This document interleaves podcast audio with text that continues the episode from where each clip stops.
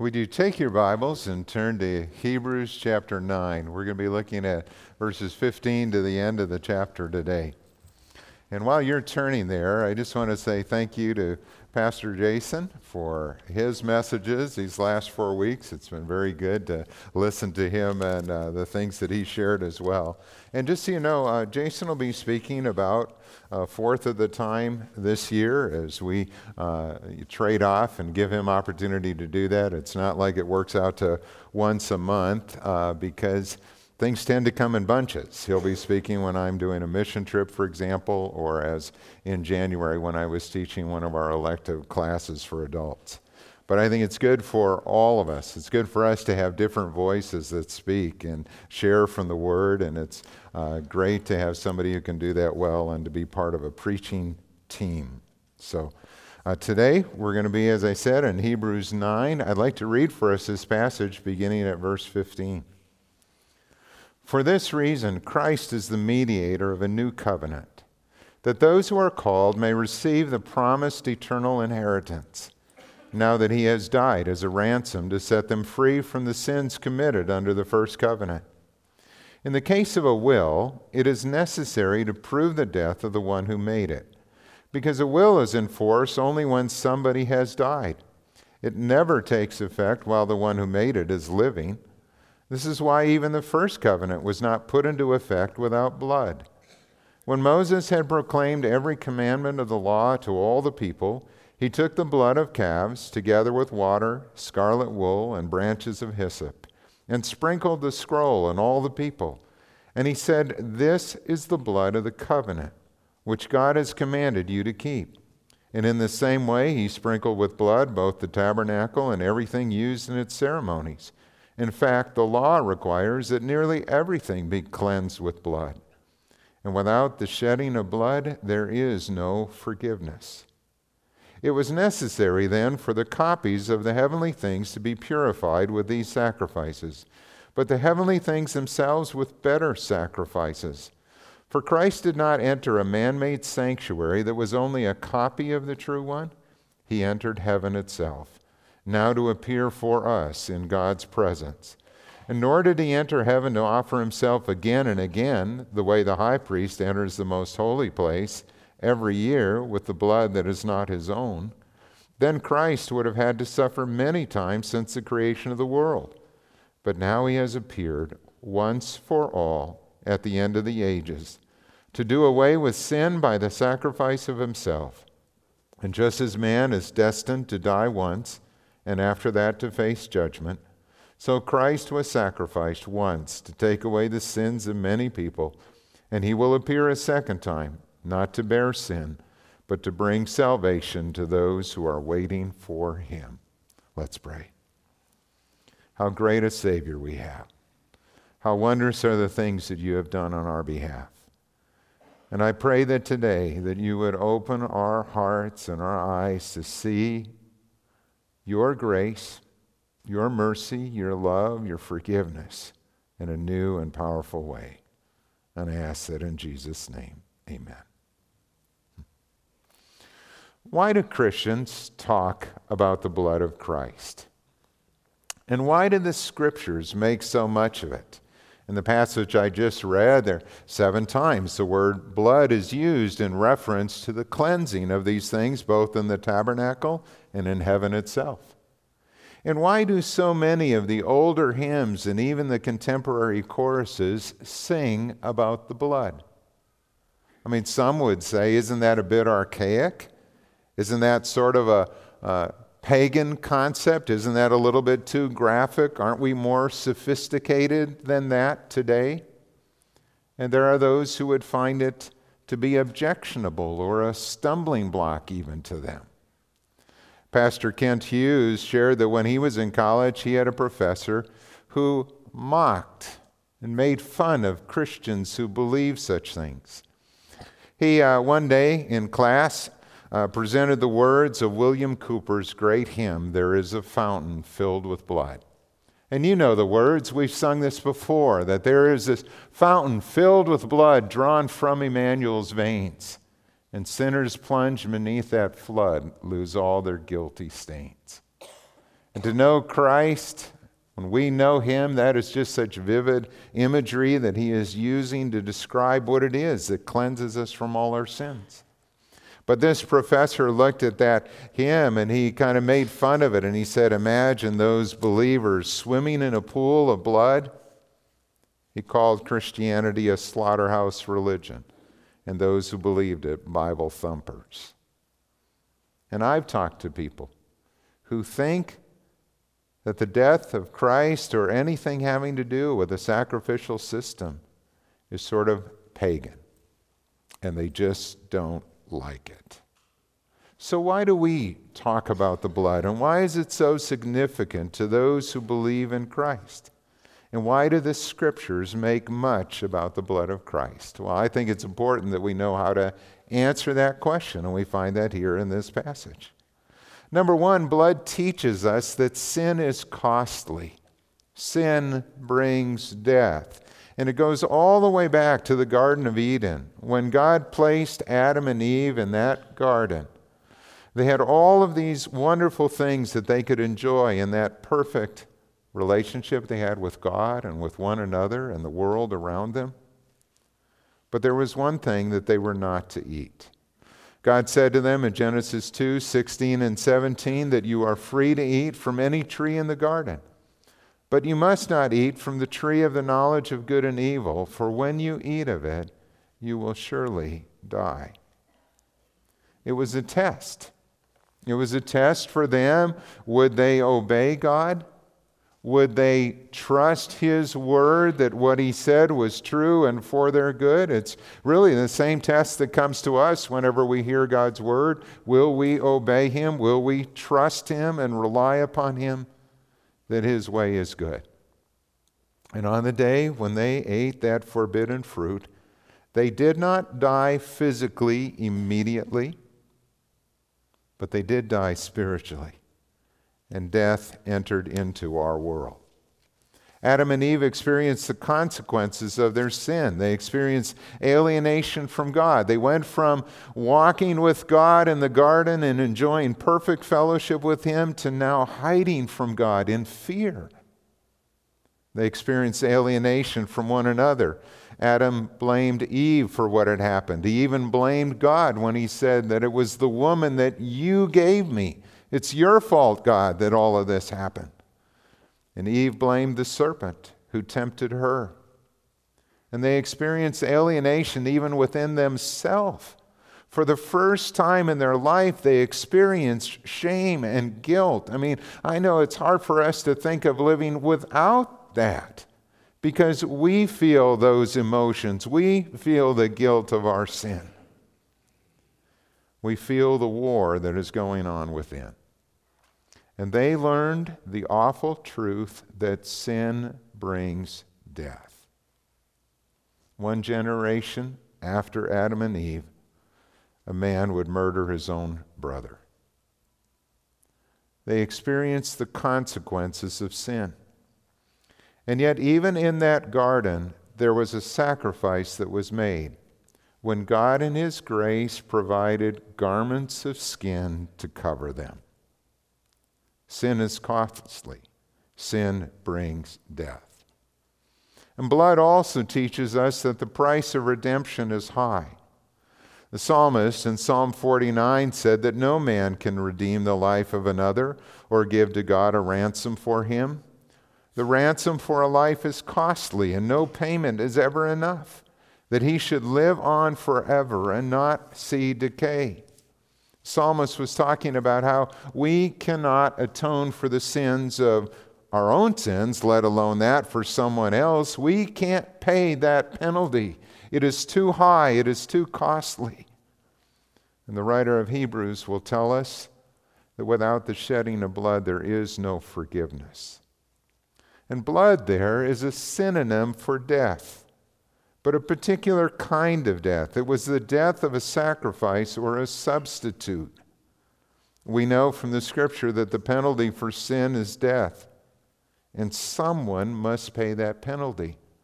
But it is not just dying. I mean, you and I are all going to die, but our death does not atone for our sins. What is required is the death of one who would be free from sin and who would willingly die in our place. And that is why Christ came. In chapter 9, verse 15, the scripture tells us that Christ is the mediator of a new covenant. The mediator of a new covenant. What is a mediator? Well, a mediator is someone who brings reconciliation between two parties that are fighting with one another, if you will. In this case, it is between a holy God and a sinful man.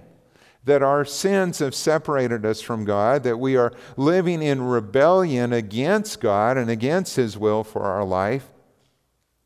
And Christ came to be that mediator to bring us together and to make peace. He's the bridge between God and man. And Christ is perfectly qualified to be our mediator. As the one who is the eternal Son of God, he came to earth and took on human flesh to be like us, to identify with us, and to be our representative before God. And he lived an absolutely sinless life, satisfying all the requirements of the law and he died in our place willingly to pay the penalty for our sin. That's why in the scriptures, Paul will say in 1 Timothy 2, verses 5 and 6, that there is one God and there's one mediator between God and men, the man Christ Jesus, who gave himself as a ransom for all men, the testimony given in its proper time. And when the scripture speaks about the sacrifice that Christ made for us, you can go on to that next verse. He talks in Romans 5 8 about how amazing God's grace is. That God demonstrated his own love for us in this. And that while we were still sinners, Christ died for us. And since we have now been justified by his blood, how much more shall we be saved from God's wrath through him? For if when we were God's enemies we were reconciled to him through the death of his Son, how much more, having been reconciled, shall we be saved through his life? While we were still sinners, while we were enemies of the cross, Christ came and died for us.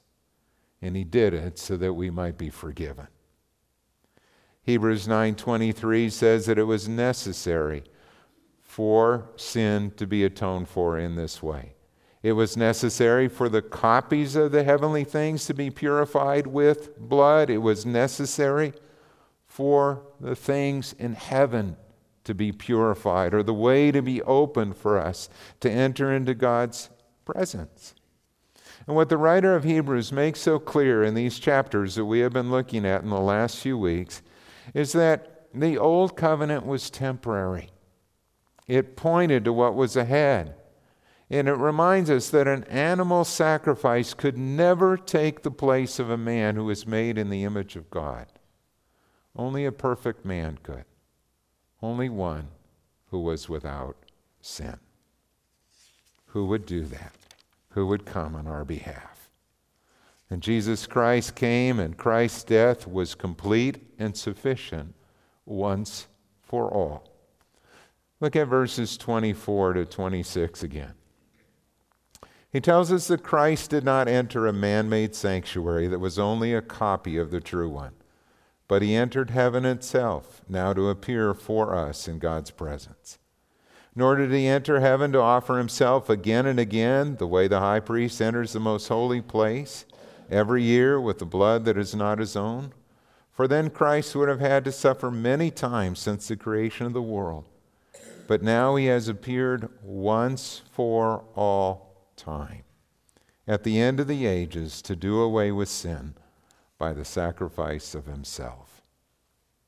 So, what does that mean for those of us who have placed our trust in Jesus as our Savior and Lord? You know, sometimes for us, it is hard to fully comprehend God's grace, and we need reminders of that. It's been interesting. I've been wrestling with a question as I've come before the Lord. I've been doing this for, I don't know, I had written it down maybe two, three weeks ago, and I was thinking about this. You know, I know that in the scripture there is this day coming when we will stand before the Lord to give an account for our life, what we've done, whether good or bad. And for the believer, it's not for judgment, it's not for punishment, it's for our rewards.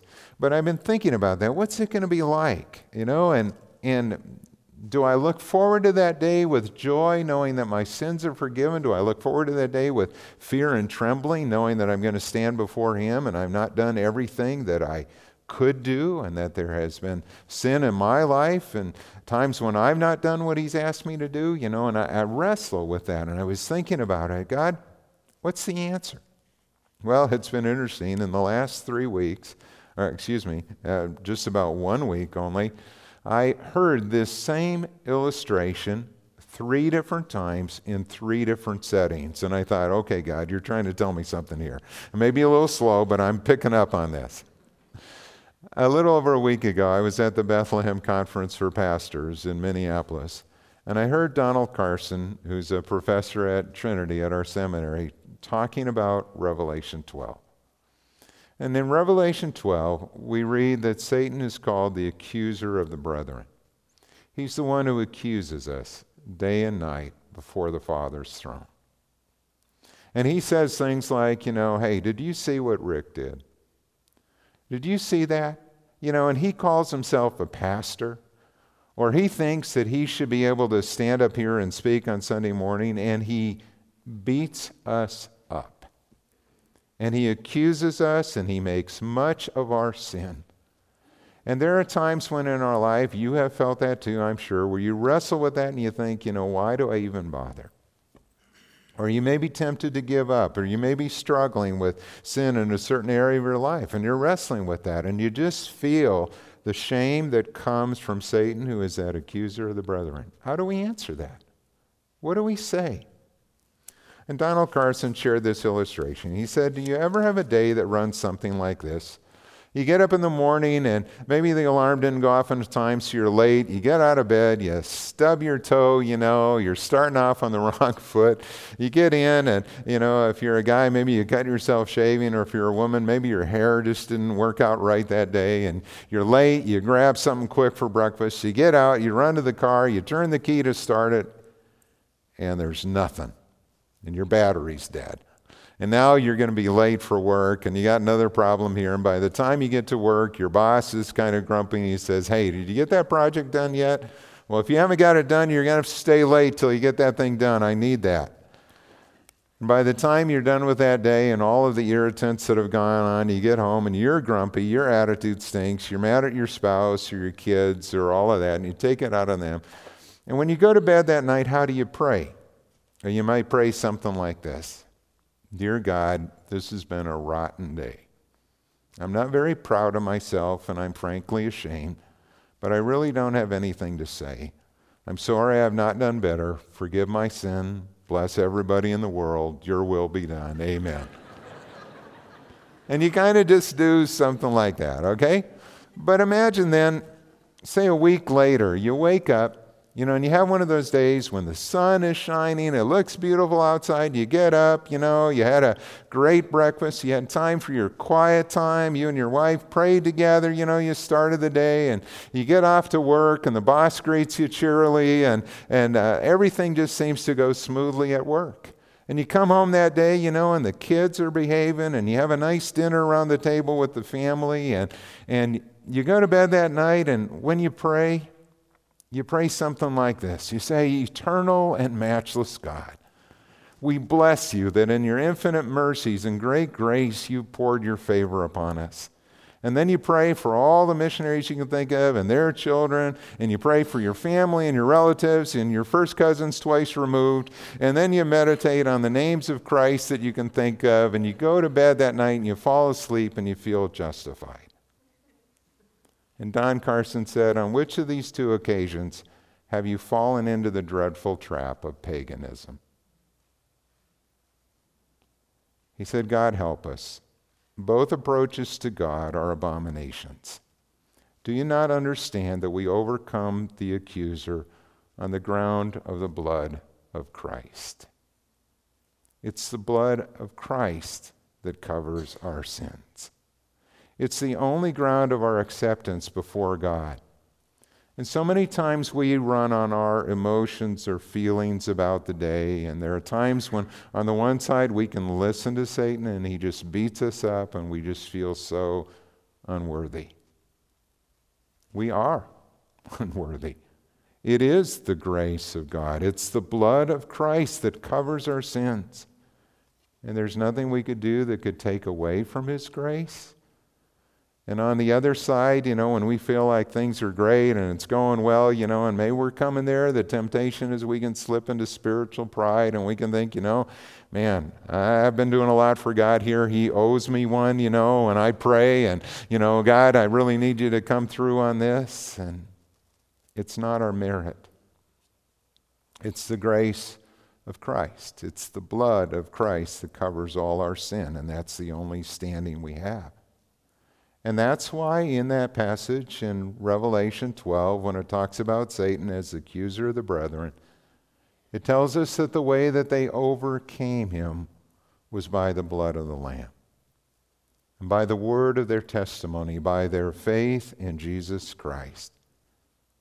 This is the only ground of our acceptance, and that is why we can never get very far from the cross. We overcome the accuser of our brothers and sisters. We overcome our consciences. We overcome our bad tempers. We overcome our defeats. We overcome our lusts. We overcome our fears. We overcome our pettiness on the basis of the blood of the Lamb. Amen. We need to hear that. And we need to be reminded that there is no condemnation for those who are in Christ Jesus that everything, all our sins, past, present, future, have all been covered, forgiven.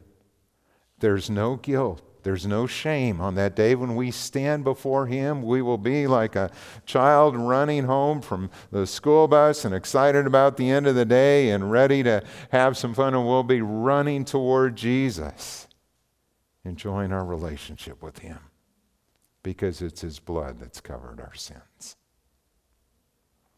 Isn't that a marvelous gift? And the writer of Hebrews wants us to understand how great is God's grace, all because of what he did for us. And thirdly, it is Christ who initiates the new covenant. Why do we need a new covenant? Well, it's because the old one didn't work. It was temporary, it was instructive, it pointed to what was to come, but it was also external. What we needed was a new heart. We needed this change to take place on the inside. And Christ inaugurated the new covenant when he died on the cross for our sins. And it's interesting how here in Hebrews, the word covenant and the word will are used interchangeably. Uh, it is used to describe or explain uh, this covenant in a way that we would understand. We're familiar with wills. Hopefully, you have written a will to explain how you want your estate to be passed on to your children or to others. And so here he's talking that a covenant is like a will. And it is like that will in two ways.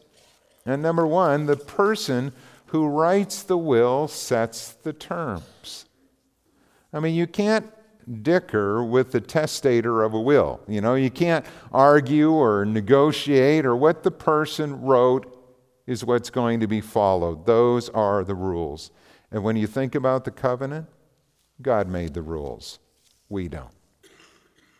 Many years ago, there was an episode on Everybody Loves Raymond that was kind of funny. It was Raymond had come home, and his daughter Allie, who's maybe seven, eight years old, had been drawing a picture. She had been to Sunday school, and she'd been drawing a picture, and she showed it to her dad, and it was this picture of this wall of flames, and then there was a man standing in there.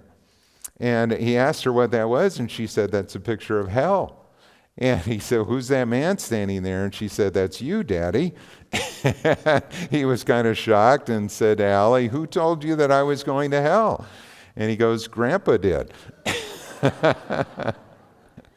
and so uh, Raymond goes across over to Frank and you know his house to talk to his dad, and he goes in there and uh, he you know barges in and asks the question, "Why did you tell my daughter that I'm going to hell?"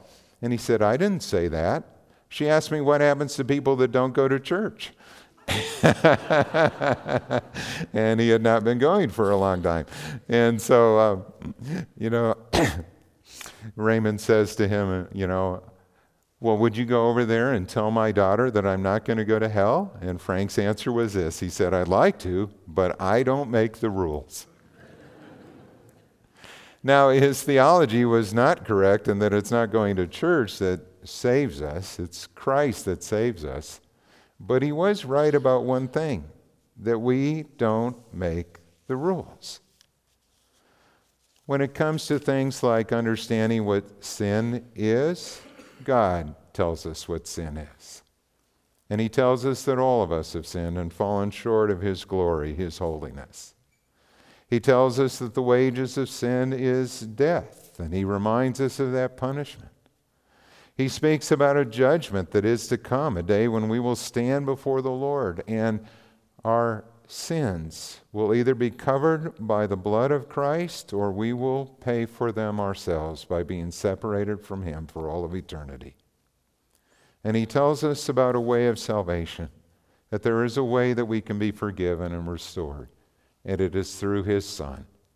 Jesus, who said, I'm the way, the truth, and the life. No one comes to the Father but through me. God makes the rules. And if we are to have a relationship with Him that is restored, then we need to come His way. And secondly, a will does not take effect until there is a death. And that is why Christ needed to die to initiate the new covenant and all of its blessings. And think of those blessings that are so wonderful that there is a way to have forgiveness of sins. There's a way to have eternal life. There is a way to have fellowship with the Father, Son, and Holy Spirit. There is a way to experience the joy of salvation. There is a way to know that we have the assurance of the new heaven and new earth and the resurrection of our bodies and life everlasting. And do you know that when we take communion, when we do that with a believing heart, every time we take communion, we are agreeing to the terms of the covenant. In verse 20, the writer of Scripture used that phrase that this is the blood of the covenant which God has commanded you to keep. It goes back to Jesus' words when he initiated the Lord's Supper and he said that this cup is the new covenant of my blood. Do this whenever you drink it in remembrance of me. Every time we take of the bread, drink of the cup, we are saying to Jesus that I admit that I am a sinner and I need your forgiveness, and my hope is in you as my Savior and Lord. And I take this cup in faith, looking forward to that day when I will drink it again with you in your Father's kingdom. It's a beautiful time, a time in which we reaffirm our faith in Him. And when you think about this will, this will is the richest will that has ever been written. There are blessings for all who will believe. There are blessings that will last for all of eternity. In fact, it's going to take the ages and ages and ages to come for God to reveal the riches of His grace. I'd rather have a part in that inheritance than any lottery on earth or any other will or inheritance that you could get. I'd rather know that I am a co heir with Christ of all that he has. And here's the unique thing about Jesus and the new covenant. In legal terms, he is the testator, he's the one who writes the will or makes the will, and he's also the executor, he's the one who carries out the will. In his ministry before God, he is our great high priest who offers up the sacrifice on our behalf, and he himself is that sacrifice. Salvation is all of God, it's all of grace. There's nothing we could do to add to it, nothing we can do that subtracts from it. It's all a work of grace. All that is left for us to do is to believe, to place our trust in him. And he ends by saying in this chapter that Christ will come again, this time not to bear sin, that has been paid in full, but he will come to bring salvation in all of its fullness to those who are waiting for him. So, why do we talk about the blood of Christ? It is because sin is costly. Sin brings death, and blood reminds us of that.